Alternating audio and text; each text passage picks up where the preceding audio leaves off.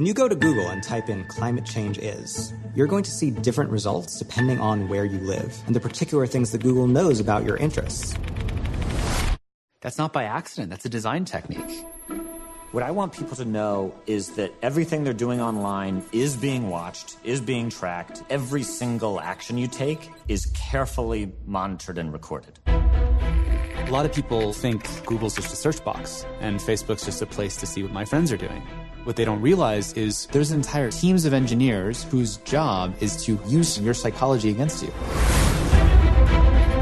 I was the co-inventor of the Facebook like button. I was the president of Pinterest. Google, Twitter, Instagram. There were meaningful changes happening around the world because of these platforms.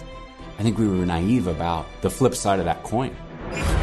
We get rewarded by hearts, likes, thumbs up, and we conflate that with value and we conflate it with truth. A whole generation is more anxious, more depressed. I always felt like fundamentally it was a force for good. I don't know if I feel that way anymore.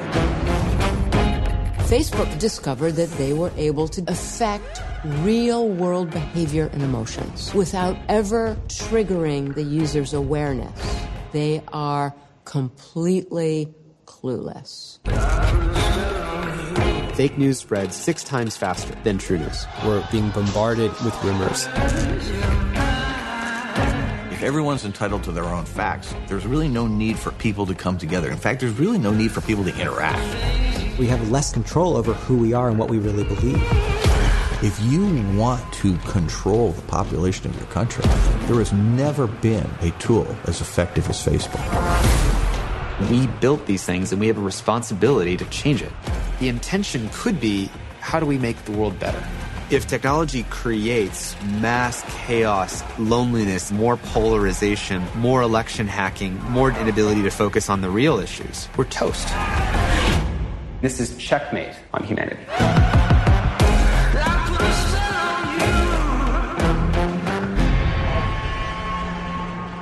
اولین فیلمی که برای هارتاک انتخاب کردیم در واقع یک مستند رواییه به اسم سوشال دیلما، یا تو فارسی میشه مشکل یا معضل اجتماعی، به کارگردانی جف اورلوفسکی. یه فیلم عجیب، نسبتاً عجیب، که نتفلیکس ساخته و ضد جریان خودش در واقع عمل کرده. برای من که حداقل جالب بود بعد از دیدن این فیلم این مناسباتی که بین نتفلیکس و جامعه و کاربراش شکل میگیره به چه سمتی قرار بره. ولی خب میخوایم در مورد سوشال دیلما صحبت بکنیم، فیلمی که میاد نقد میکنه شبکه‌های اجتماعی رو و اون مغز متفکری که پشت این شبکه‌ها هستن تا کاربرهاشون رو چی میگن منیپیولیت بکنن، فارسیش چی میشه، دستکاری بکنن، ذهنشون رو آره تحت تأثیر قرار بدن.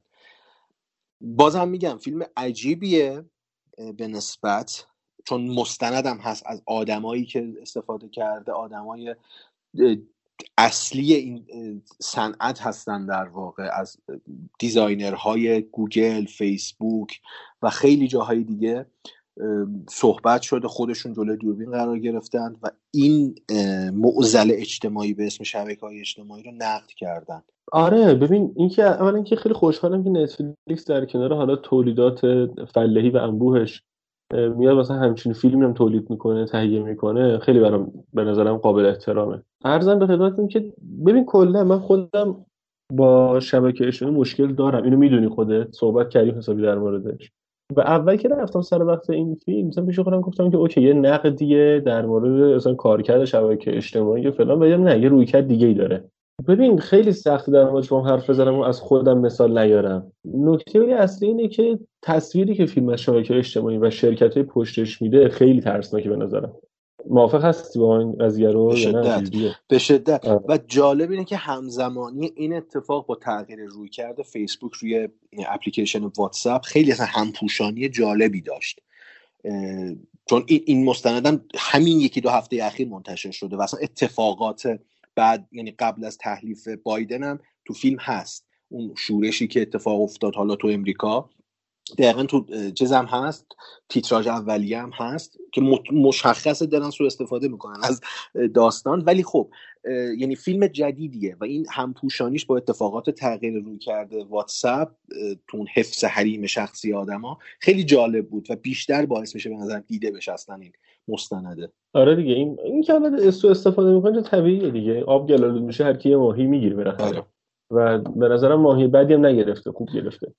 میاد آره خیلی ترسناکه. و ببین یه نکته‌ای که وجود داره اینه که ما همه میدونیم که این شرکت‌ها اطلاعات ما رو دارن و همیشه هم از قدیم الایام یه جمله‌ای تو گوش ما خونده شده، یه جمله‌ای ما بهش، من شخصا بهش باورم دارم که آقا knowledge is power به معنای واقعی کلمه قدرت. و میدونیم که یهو میگه چه قدرتی پیدا می‌کنه شبکه‌ها، این شرکت‌های پشت این اپلیکیشن‌ها، این پیام‌رسان‌ها، این شبکه‌های اجتماعی و چه تأثیری روی کاربراشون میذارن. ببین اون بخش میانی فیلم، اون یعنی عمده فیلم همون بود دیگه، بخش وسطش، بخش دوم فیلم اصلا این جادو نشون میده این شبکه اجتماعی رو.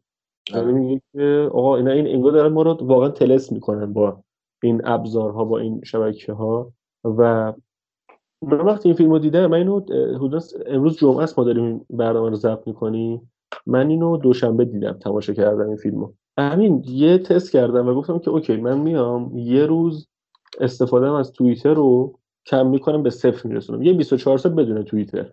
برنامه رو با خودم گذاشتم که ببینم آیا میتونم یا نه، و دیدم نه، واقعا طلسمم، نمیتونم، نتونستم کارو بکنم با اینکه حالا کارم داشتم. ولی تایم توییترمو شاید یه مقدار به نسبت روز دیگه کمتر، ولی اومدم باز رفتم اینتراکت داشتم با بقیه فلان و به معنای واقعی کلمه حس کردم که اسیر این شبکه اجتماعی شدم.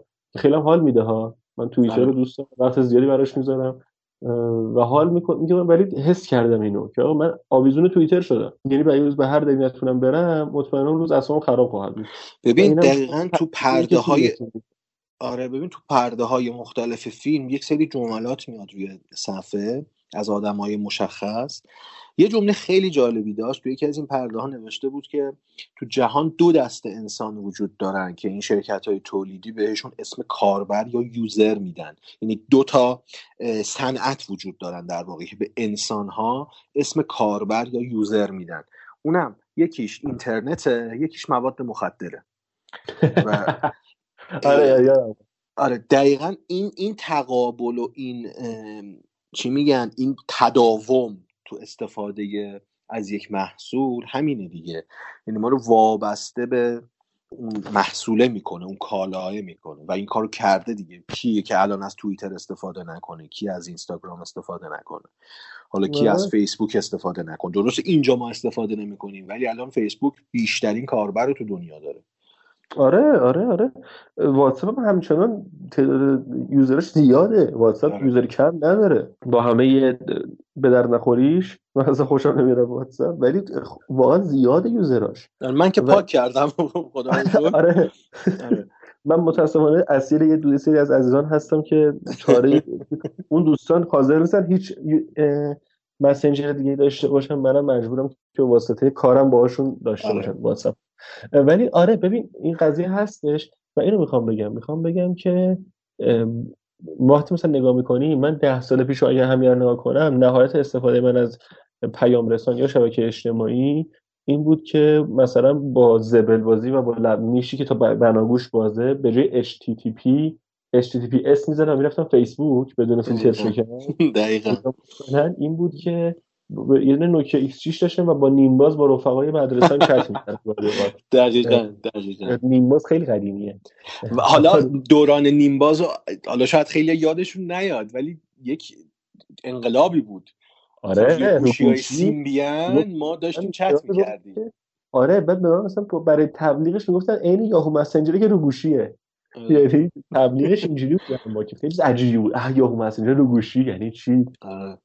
و آره دیگه یهو می‌بینیم که ظرف کمتر از 10 سال، خیلی کمتر از 10 سال چنان آغشته و اسیر این شبکه اجتماعی شدیم که تو هر خونه به تعداد آدماش، حداقل به تعداد آدمای اون خونه، اسمارت فون وجود داره، اپلیکیشن مختلف وجود داره، هر کی یکی دو تا اکانت تو این شبکه اجتماعی داره. بابا الان ما اسمارت یخچال داریم. دیگه تنها اسمارت فون نیست.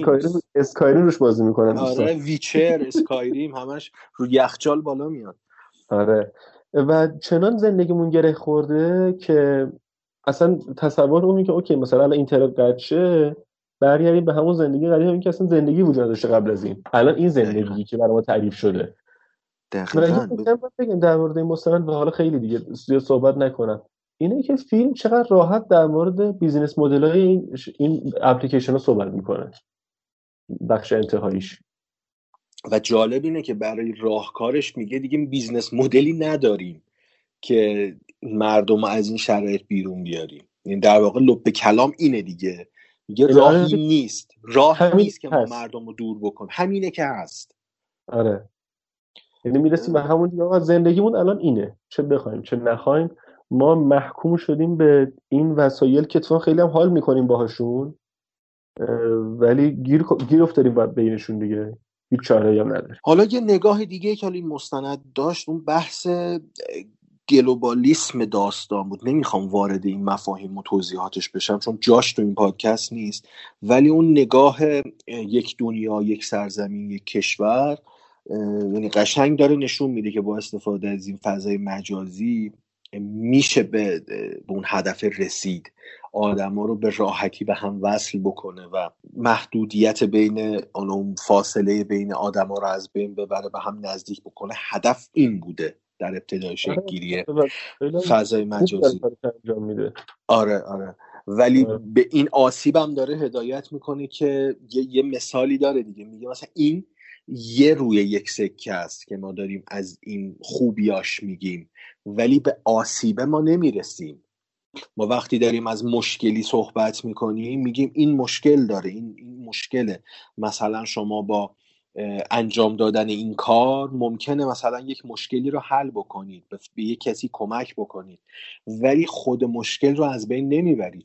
شما فقط دارید دور خودتون میچرخید و متوجهش هم نیستید اکثر مواقع. من دقیقه خوبیت رو همیشه دارم و همیشه به خودم قبلا تو صحبتی خودمون بهت گفتم، جای دیگه هم به رفاقتم گفتم که همیشه میگم اصلا بی‌هویت‌تر از ایرانی جماعت نداری. حالا میگم حرفم شده تند باشه دارم میگم، ولی بی‌هویت‌تر از ایرانی جماعت نداری و یه بخش موردش همین شبکه اجتماعی دیگه. یعنی از هر چیزی به قول آل احمد میگه که تو ارزارگیش میگه هر چیزی به ما رسید یه سرتی ازش گرفتیم و اصل حرفش رو انداختیم دور و یه عالمه سینیای با عمق 1 سانتی که هی 1 سانتی نیم سانتی که توش خورده فرهنگای این و جمع شده. البته من آل احمد رو زیاد روی مقوله قبول ندارم. آل احمد خوشو از دروازه تهران اون ورتر نذاشته نمیتونه از قلب زدگی صحبت بکنه. من آل احمد رو نه قبول ندارم، ولی اون بخش تاریخی که تو اون گزارش قلب زدگیش میگه به نظرم جالبه. اون بخش تاریخیش میگه. آره. این بحث هویتیه. ببین این بحث هویتی قشنگ جای صحبت داره ها، چون اصلا کانسپت اصلی این مستند همینه که هویت زده میکنه آدما رو. یک دیوایسی، یک دستگاهی هویت رو از آدما میگیره و هویتی رو به ما میده که دوست داریم داشته باشیم، در این حال که تو زندگی واقعی نمیتونیم بهش برسیم. یعنی این زندگی، مناسبات زندگی واقعی جوریه که ما نمیتونیم اونی باشیم که داریم تظاهر میکنیم. بحث خیلی زیاده، نمیخوام حالا طولانی بکنم. میتونیم حالا بعداً یه پرونده بذاریم، یک سری فیلم‌ها، مستنداتی که در مورد این داستان هست که زیادم هست اصلا بررسی بکنیم مفصل. ما به واسطه اینکه تو فصل جوایز داریم رسیدیم، یعنی در واقع هستیم، ترافیک فیلم‌ها زیاده و عرضم به حضورتون که به خاطر همین بهترینه که فیلم‌ها رو داغ پوشش بدیم. ولی به واسه اینکه از این بازه زمانی بگذریم و عرضم به حضورتون که یه ذره ترافیک فیلم‌ها کمتر بشه، قطعا میریم سراغ این پرونده‌های یه مقدار غیر مینستریم‌تر. آره، که باب میل خودمون هم هست، یعنی خودمون دوست داریم این چیزا رو در موردش. آره من شبکه‌اش واقعا دغدغمه و دوست دارم که مفصلا صحبت بشه. حالا میگم در آینده حتما بهش میرسیم. آقا نمره‌ای که میدی واسمونیم امروز نزدیک داریم کار می‌کنیم به نظرم. آره خیلی نزدیک داریم می‌ریم. برعکس دو هفته پیش که خیلی مخالف میرفتیم، ولی این هفته آره که هم میریم. آره من سه ستاره دارم و واقعا مستند جذابی بود و همیشه هم گفتم میگه مستند جذاب میتونه از یه بلاکباستر هالیوودی هیجان بیشتری تولید کنه و بیشتر سریال از یک سریال، حتی از یک سریال طولانی. مستند خوب لذت بخش تماشاش.